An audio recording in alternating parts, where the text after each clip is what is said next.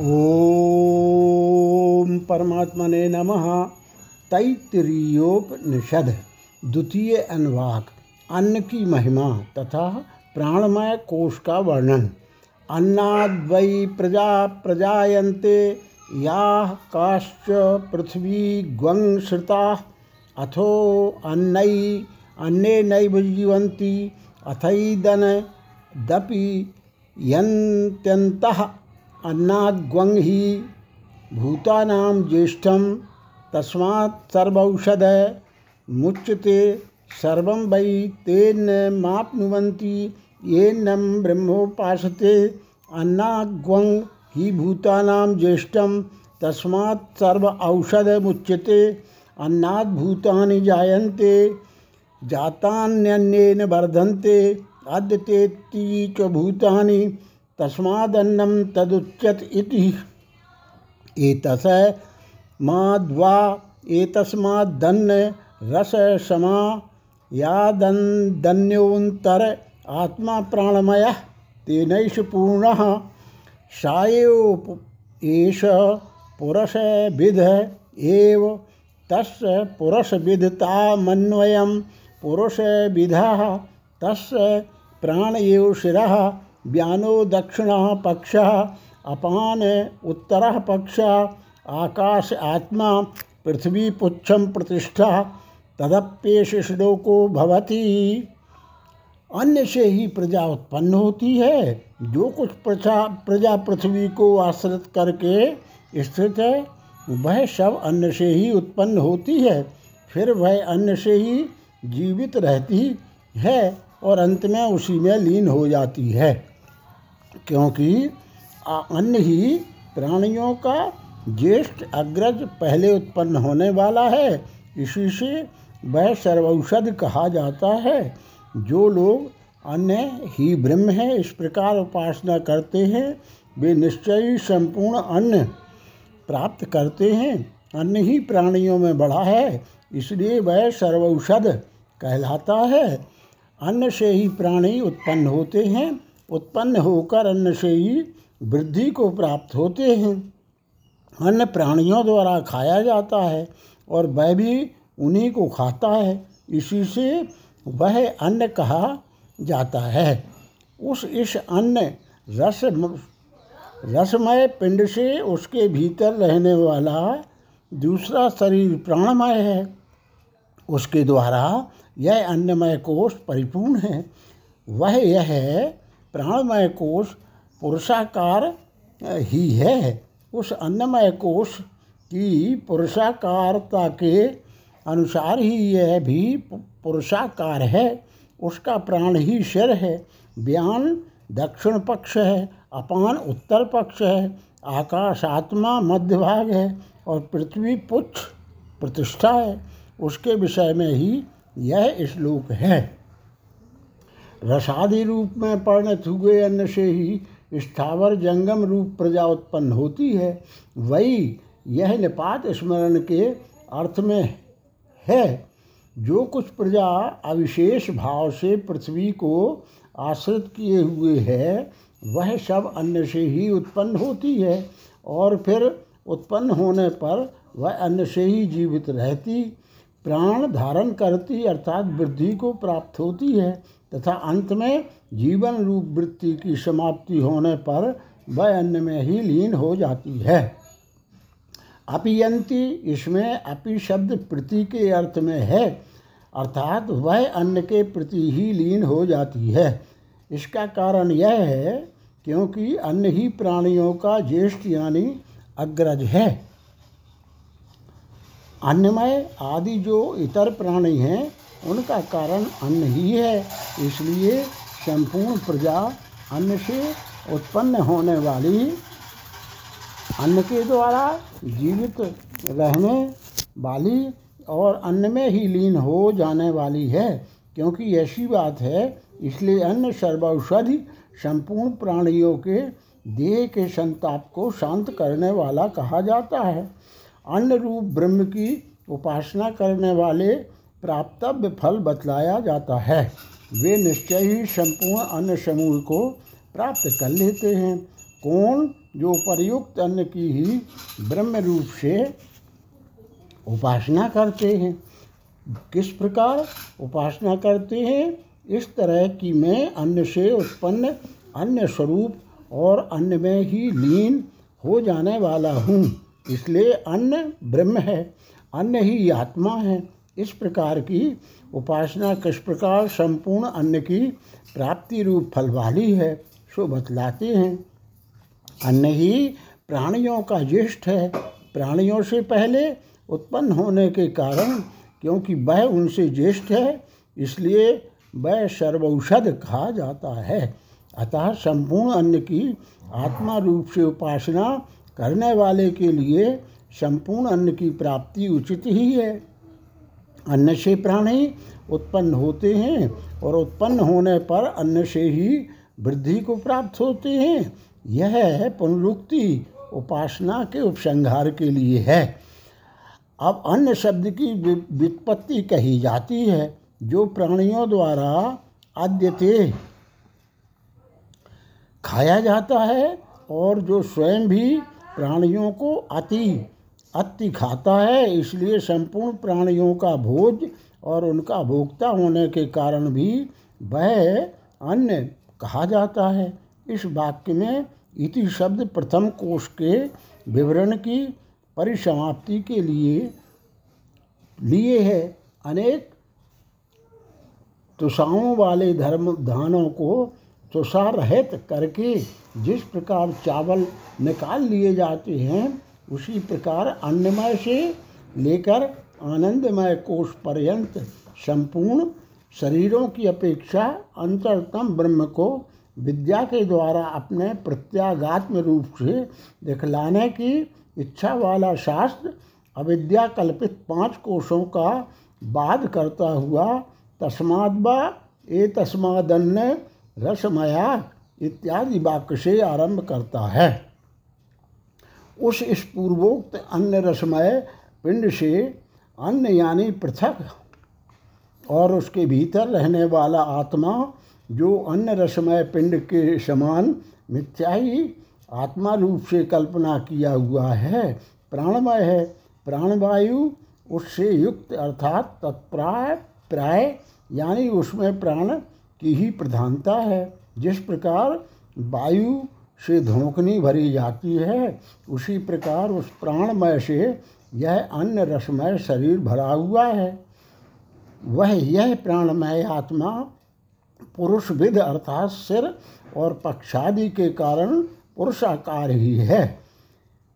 क्या वह स्वतः ही पुरुषाकार है? इस पर कहते हैं, नहीं, अन्य रसमय शरीर की पुरुषाकारता तो प्रसिद्ध ही है और उस अन्य रसमय की पुरुष विदिता, पुरुषाकारता के अनुसार सांचे में ढली हुई प्रतिमा के समान यह है। प्राणमय कोश भी पुरुषाकार है, स्वतः ही पुरुषाकार नहीं है। इसी प्रकार पूर्व पूर्व की पुरुषाकारता है और उसके अनुसार पीछे पीछे का कोष भी पुरुषाकार है तथा पूर्व पूर्व कोष पीछे पीछे के कोष से पूर्ण भरा हुआ है। इसकी पुरुषाकारता किस प्रकार है, सो बतलाई जाती है। उस प्राणमय का प्राण ही शर है।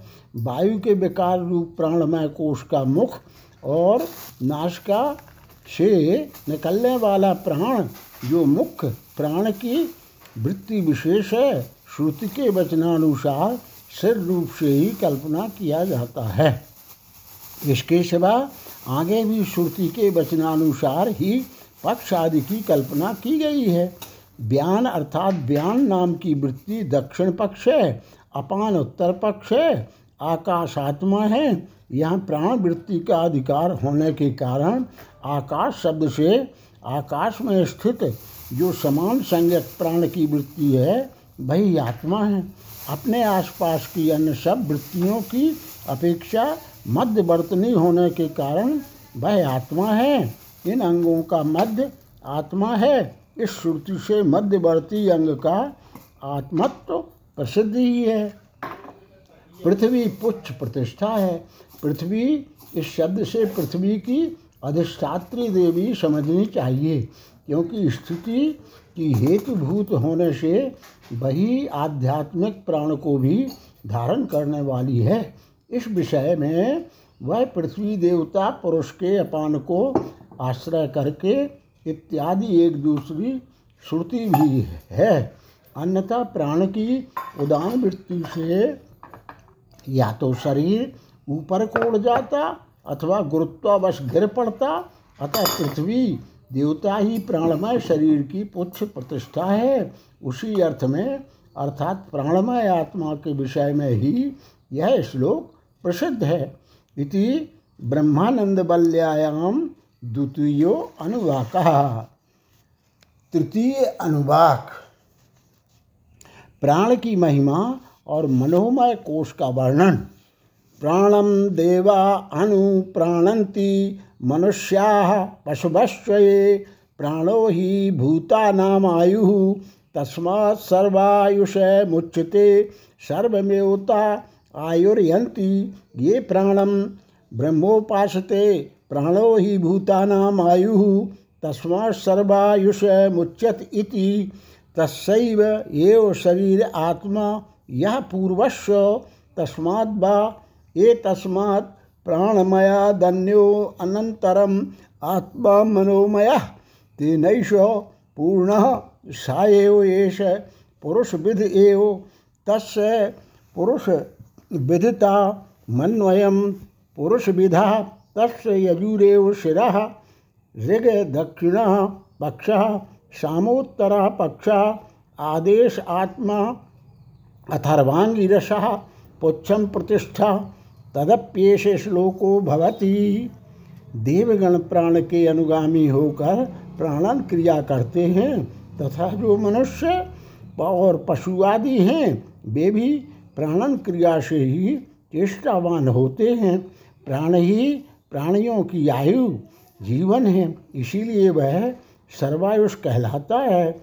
जो प्राण को ब्रह्म रूप से उपासना करते हैं, वे पूर्ण आयु को प्राप्त करते हैं।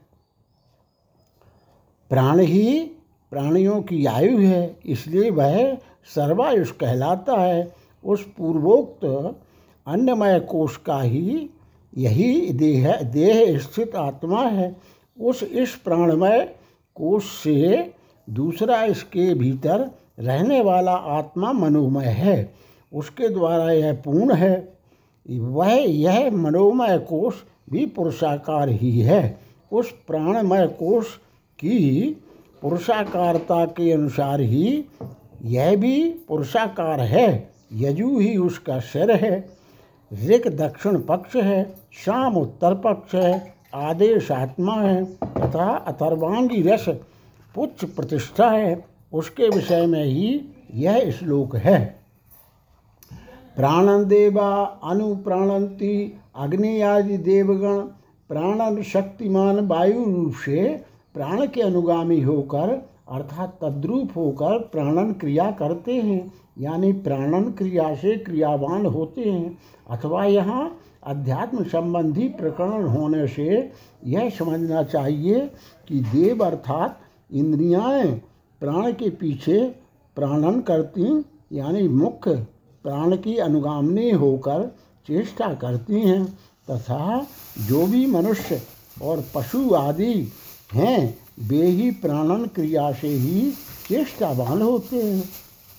इससे जाना जाता है कि प्राणी केवल परच्छिन्न रूप से अन्यमय कोष से ही आत्मवान नहीं है। तो क्या है? वे मनुष्यादि जीव उसके अंतर्वर्ती संपूर्ण पिंड में व्याप्त साधारण प्राणमय कोष से भी आत्मवान हैं। इस प्रकार पूर्व पूर्व कोष में व्यापक मनोमय से लेकर आनंदमय कोष पर्यंत आकाशादिभूतों से होने वाले अविद्याकृत कोषों से संपूर्ण प्राणी आत्मवान हैं। इसी प्रकार वे स्वभाव से ही आकाशादि के कारण नित्य निर्विकार, सर्वगत सत्य ज्ञान एवं अनंत रूप पंचकोशातीत सर्वात्मा से भी आत्मान है। वही परमार्थता सबका आत्मा है। यह बात भी इस वाक्य के तात्पर्य से कह ही दी गई है। देवगण प्राण के पीछे प्राणन क्रिया करते हैं। ऐसा पहले कहा गया, ऐसा क्यों है? सो बतलाते हैं, क्योंकि प्राण ही प्राणियों की आयु जीवन है। जब तक शरीर में प्राण रहता है, तभी तक आयु है। इस एक अन्य श्रुति से भी यही सिद्ध होता है, इसलिए वह सर्वायुष है। सबकी आयु का नाम सर्वायु है। सर्वायु ही सर्वायुष कहा जाता है, क्योंकि प्राण, प्रयाण के अनंतर मृत्यु हो जाना प्रसिद्ध ही है। प्राण का सर्वायु होना तो लोक में प्रसिद्ध ही है। अतः जो लोग इस बाह्य असाधारण व्यावृत्ति रूप अन्यमय कोष से आत्मबुद्धि को हटाकर इसके अंतर वर्ती और साधारण संपूर्ण इंद्रियों में अनुगत प्राणमय कोष को मैं प्राण संपूर्ण भूतों का आत्मा और उनके जीवन का कारण होने से उनकी आयु हूँ, इस प्रकार ब्रह्म रूप से उपासना करते हैं। वे इस लोक में पूर्ण आयु को प्राप्त होते हैं, अर्थात प्रारब्ध वश प्राप्त हुई आयु से पूर्व अप मृत्यु से नहीं मरते। पूर्ण आयु को प्राप्त होता है। ऐसी श्रुति प्रसिद्ध होने के कारण यहाँ सर्वायु शब्द से भी से सौ वर्ष समझने चाहिए। प्राण को सर्वायु समझने का क्या कारण है? क्योंकि प्राण ही प्राणियों की आयु है, इसलिए वह सर्वायुष कहा जाता है। जो व्यक्ति जैसे गुण वाले ब्रह्म की उपासना करता है वह उसी प्रकार के गुण का भागी होता है। इस प्रकार विद्या के फल की प्राप्ति के इस हेतु को प्रदर्शित करने के लिए प्राणो ही भूतानामायु इत्यादि वाक्य की पुनरुक्ति की गई है। यही उस पूर्व कथित अन्यमय कोष का शरीर, अन्यमय शरीर में रहने वाला आत्मा है। कौन? जो कि यह प्राणमय है। ये तस्मात बा ये तस्मात इत्यादि शेष पदों का अर्थ पहले कह चुके हैं। दूसरा अंतर आत्मा मनोमय है। संकल्प विकल्पात्मक अंताकरण का नाम मन है। जो तद्रूप हो, उसे मनोमय कहते हैं। जैसे अन्य रूप होने के कारण अन्यमय कहा गया है, वह इस प्राण, प्राणमय का अंतर्वर्ती आत्मा है। उसका यजु ही सिर है। जिनमें अक्षरों का कोई नियम नहीं है, ऐसे पादों में समाप्त होने वाले मंत्र विशेष का नाम यजु है। उस जाति के मंत्रों का वाचक यजु शब्द है। उसे प्रधानता के कारण सिर कहा गया है। यागादि में सन्निपत्त उपकारक होने के कारण यजु मंत्रों की प्रधानता है। क्योंकि स्वाहा आदि के द्वारा यजुर मंत्रों से ही हवि दी जाती है। अथवा इन सब प्रसंगों में शेर आदि की कल्पना श्रुति वाक्य से ही समझनी चाहिए। अक्षरों के उच्चारण के स्थान, आंतरिक प्रयत्न, उससे उत्पन्न हुआ नाद, उत उदातादि स्वर, आकार, अकारादि वर्ण, उनसे रचे हुए पद और पदों के समूह रूप वाक्य से संबंध रखने वाली तथा उन्हीं के संकल्प और भाव से युक्त जो श्रवणादि इंद्रियों के द्वारा उत्पन्न होने वाली यजु संकेत विशिष्ट मन की वृत्ति है, वही यजु कही जाती है।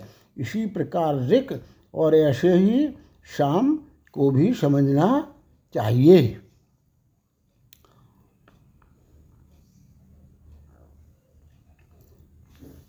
इस प्रकार मंत्रों के मनोवृत्ति रूप होने पर ही उस वृत्ति का आवर्तन करने से उनका मानसिक जप किया जाना ठीक हो सकता है।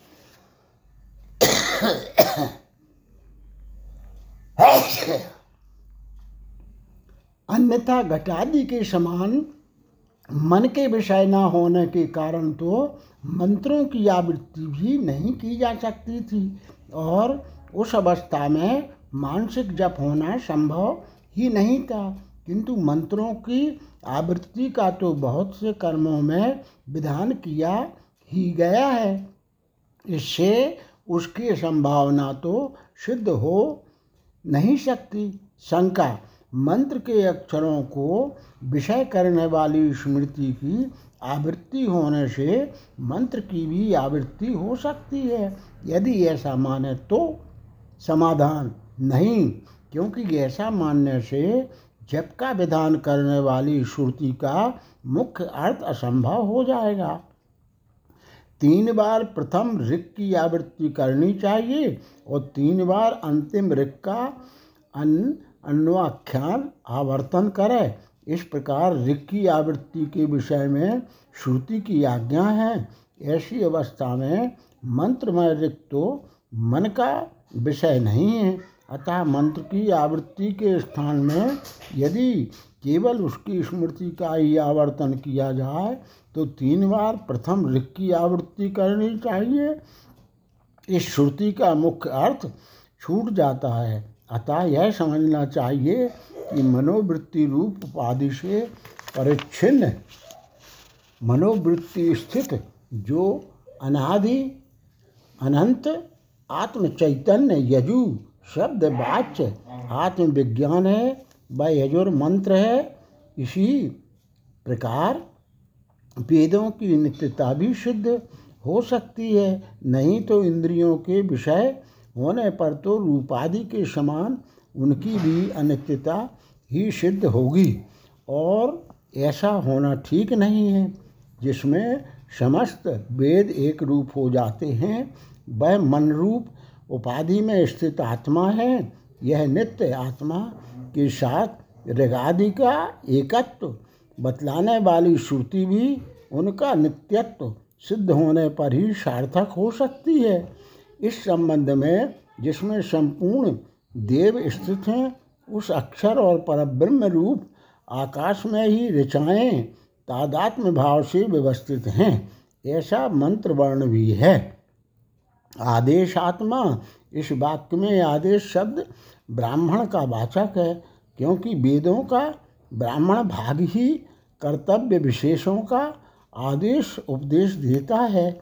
अर्थवा, अर्थ अथर्वांगी रस ऋषि के साक्षात्कार किए हुए मंत्र और ब्राह्मण ही पुच्छ प्रतिष्ठा है, क्योंकि उनमें शांति और पुष्टि की स्थिति के हेतुभूत कर्मों की प्रधानता है। पूर्ववत इस विषय में ही मनोमय आत्मा का प्रकाश करने वाला ही यह श्लोक है। इति ब्रह्मानंद बल्यायाम तृतीयो अनुवाक।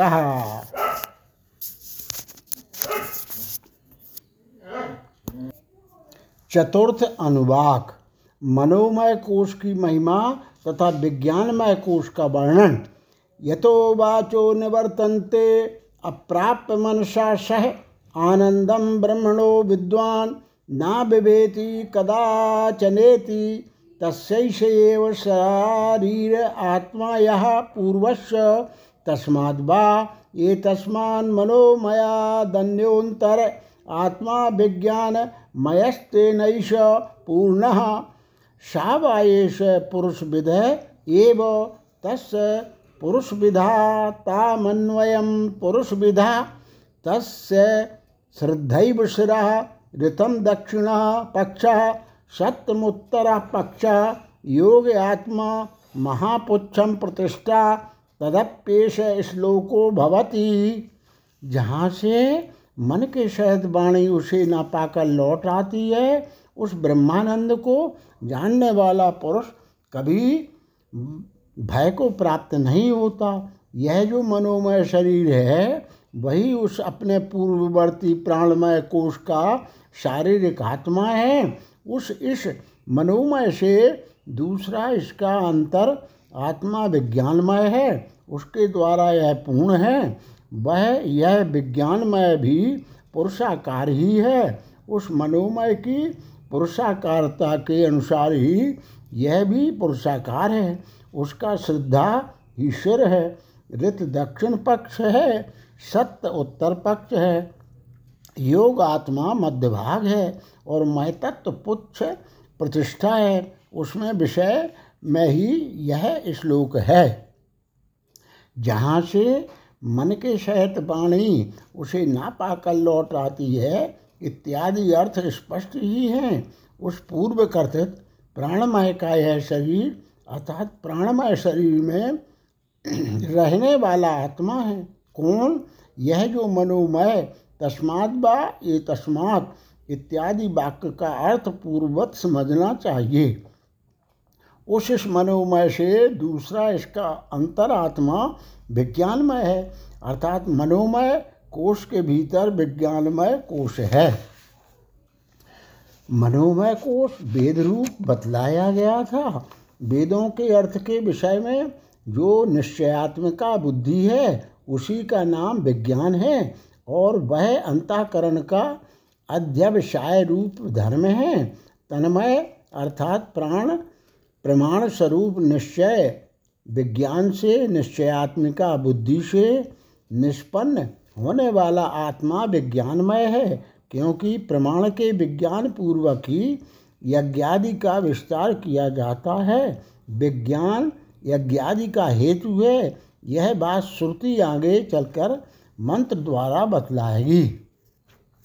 निश्चयात्मिका बुद्धि संपन्न पुरुष को सबसे पहले कर्तव्य कर्म में श्रद्धा ही उत्पन्न होती है, अतः संपूर्ण कर्मों में प्रथम होने के कारण वह सिर के समान उस विज्ञानमय का सिर है। रित और सत्य का अर्थ पहले दीक्ष शिक्षा शिक्षा बल्ली नवम अनुवाक में की हुई व्याख्या के ही समान है। योग युक्ति अर्थात समाधान ही आत्मा के समान उसका आत्मा है। युक्त अर्थात समाधान संपन्न, आत्मवान, पुरुष के ही अंगादि के समान श्रद्धा आदि साधन यथार्थ ज्ञान की प्राप्ति में समर्थ होते हैं।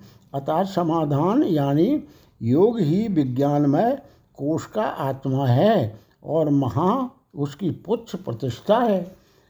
प्रथम उत्पन्न हुए महान यक्ष पूजनीय को जानता है। इस एक अन्य श्रुति के अनुसार महा यह महतत्व का नाम है।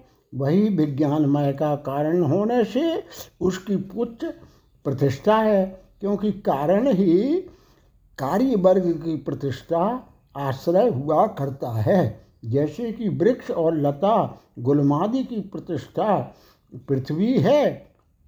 महतत्व ही बुद्धि के संपूर्ण विज्ञानों का कारण है, इसलिए वह विज्ञानमय आत्मा की प्रतिष्ठा है। पूर्ववत उसके विषय में ही यह श्लोक है, अर्थात जैसे पहले श्लोक ब्राह्मणोक्त, अन्नमय आदि के प्रकाशक हैं, उसी प्रकार यह विज्ञानमय का भी प्रकाशक श्लोक है। इति ब्रह्मानंद बल्यायाम चतुर्थो अनुवाक। पंचम अनुवाक। विज्ञान की महिमा तथा आनंदमय कोष का वर्णन। विज्ञानम यज्ञम तनुते, कर्माणि तनुते पिच विज्ञानम देवा सर्वे, ब्रह्म ज्येष्ठ उपासते विज्ञानम ब्रह्म चेद वेद तस्माच्चेन्न प्रमाद्यति। शरीरे पाप मनोहित्वा सर्वान् कामान समश्नुत इति एव शारीर आत्मा यह पूर्वस्य तस्माद् वा एतस्मात् विज्ञानमयादन्योन्तरम् अंतर आत्मानंदमय। तेनैष पूर्ण सा वा एष पुरुष विध एव तस् पुरुष विध ता मन्वयम।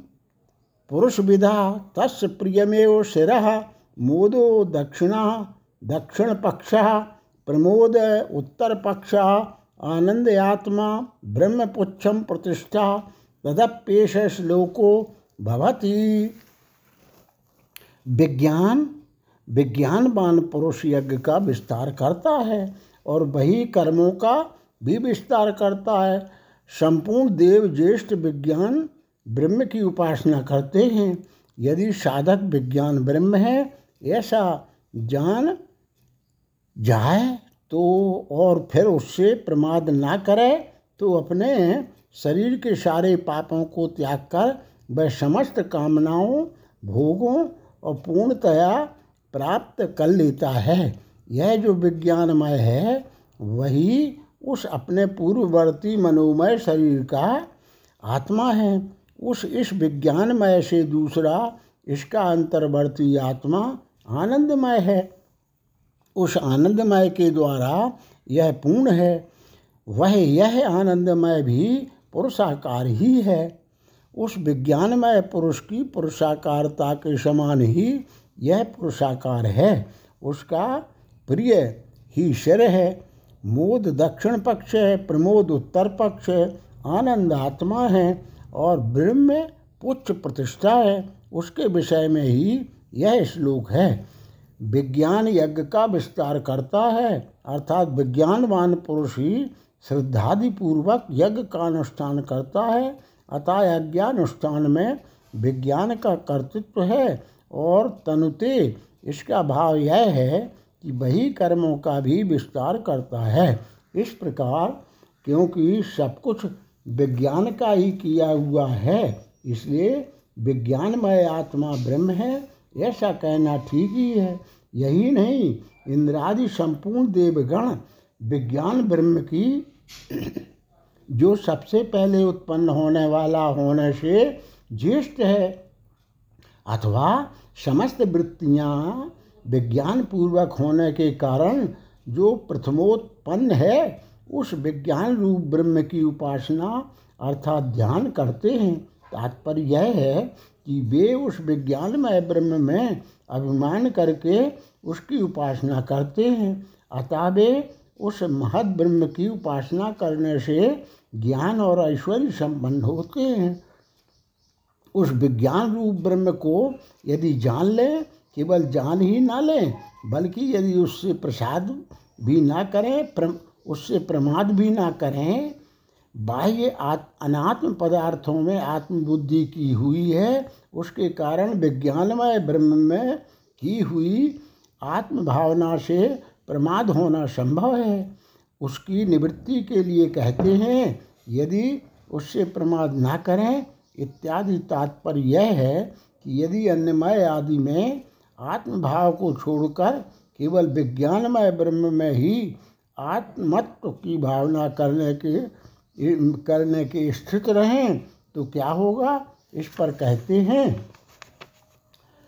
शरीर के पापों को त्याग कर संपूर्ण पाप शरीराभिमान के कारण ही होने वाले हैं। विज्ञानमय ब्रह्म में आत्मत्व का अभिमान करने से निमित्त का क्षय हो जाने पर उनका भी क्षय होना उचित ही है।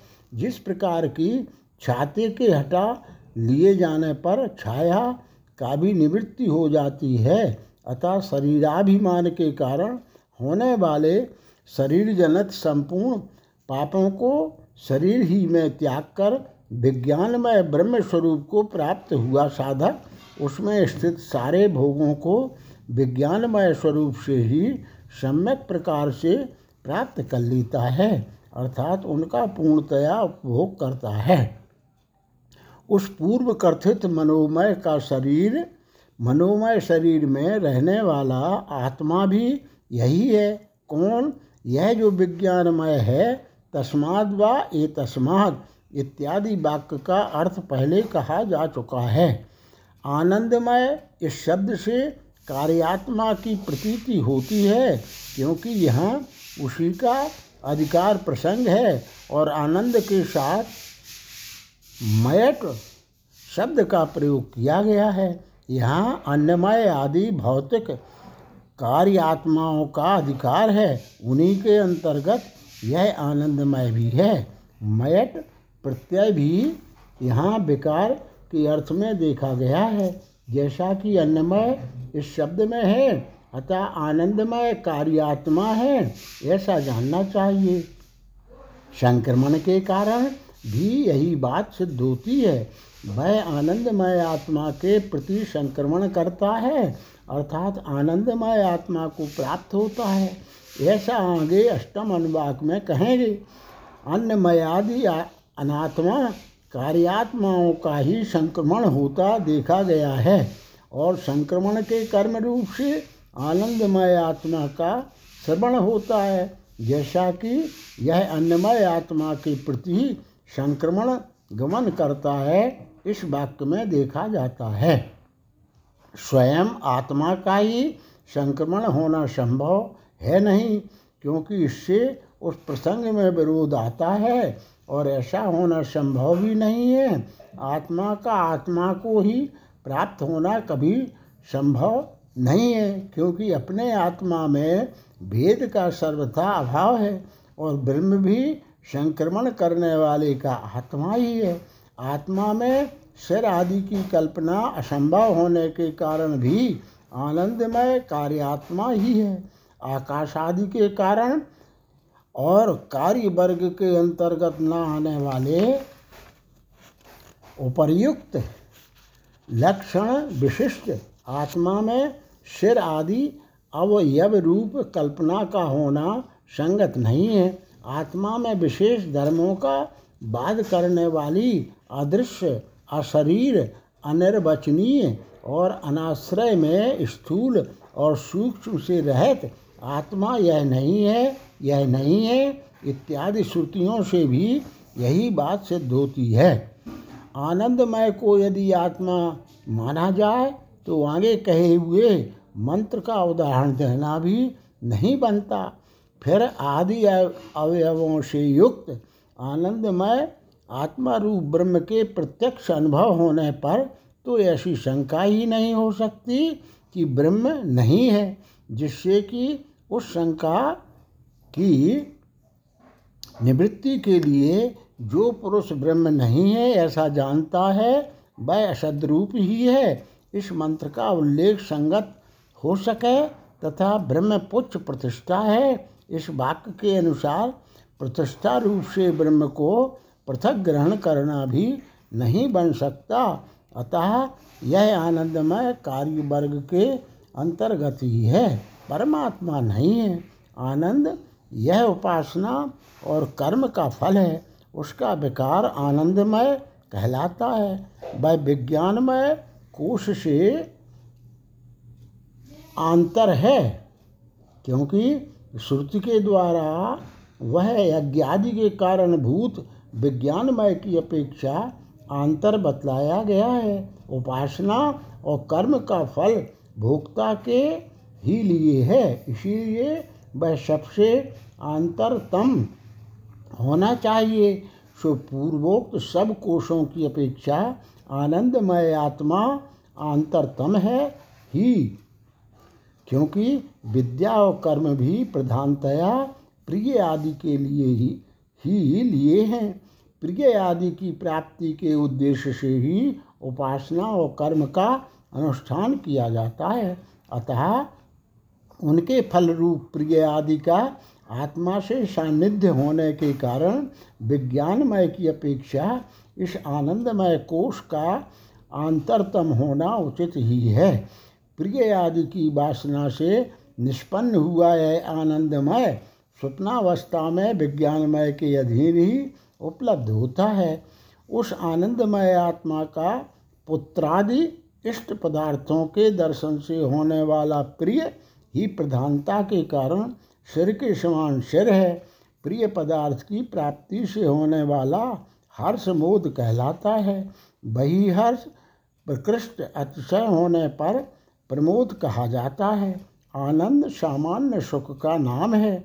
वह सुख के अवयव भूत प्रिय आदि का आत्मा है, क्योंकि इस, उसी में वे सब अन, अनुस्यूत हैं। आनंद यह परब्रह्म का ही वाचक है।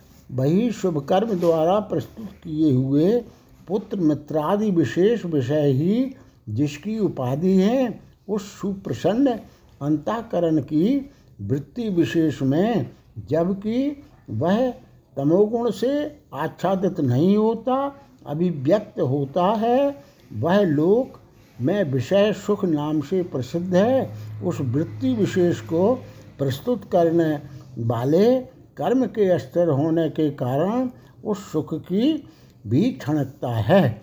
अतः जिस समय अंताकरण तमोगुण को नष्ट करने वाले तप उपासना ब्रह्मचर्य और श्रद्धा के द्वारा जितना जितना निर्मलता को प्राप्त होता है, उतने उतने ही स्वच्छ और प्रसन्न हुए उस अंतकरण में विशेष आनंद का उत्कर्ष होता है। अर्थात वह बहुत बढ़ जाता है। यही बात वह रस ही है। इस रस को पाकर ही पुरुष आनंदी हो जाता है। यह रस ही सबको आनंदित करता है। इस प्रकार आगे कहेंगे तथा इस आनंद के, अंशमान के आश्रय ही सब प्राणी जीवित रहते हैं। इस अन्य श्रुति से भी यही बात सिद्ध होती है। इसी प्रकार काम शांति के उत्कर्ष की अपेक्षा आगे आगे के आनंद का सौ सौ गुना उत्कर्ष आगे बतलाया जाएगा। इस प्रकार परमार्थ ब्रह्म के विज्ञान की अपेक्षा से क्रमशः उत्कर्ष को प्राप्त होने वाले आनंदमय आत्मा की अपेक्षा ब्रह्म पर ही है, जो प्राकृत ब्रह्म सत्य ज्ञान और अनंत रूप है, जिसकी प्राप्ति के लिए अन्यमय आदि पाँच कोशों का उपन्यास किया गया है। जो उन सब की अपेक्षा अंतर्वर्ती है और जिसके द्वारा वे सब आत्मवान हैं, वह ब्रह्म ही उस आनंदमय की पुच्छ प्रतिष्ठा है। अविद्या द्वारा कल्पना किए हुए संपूर्ण द्वैत का निषेधा भाव विभूत है। निषेधा भावधिभूत वह अद्वैत ब्रह्म ही उसकी प्रतिष्ठा है, क्योंकि आनंदमय का पर्यवसान ही एकत्व में ही होता है। अविद्या परिकल्पित द्वैत का अवसान भूत वह एक और अद्वितीय ब्रह्म उसकी प्रतिष्ठा यानी पुच्छ है। उस इसी अर्थ में यह श्लोक है। इति ब्रह्मानंद बल्यायाम पंचमो अनुबाका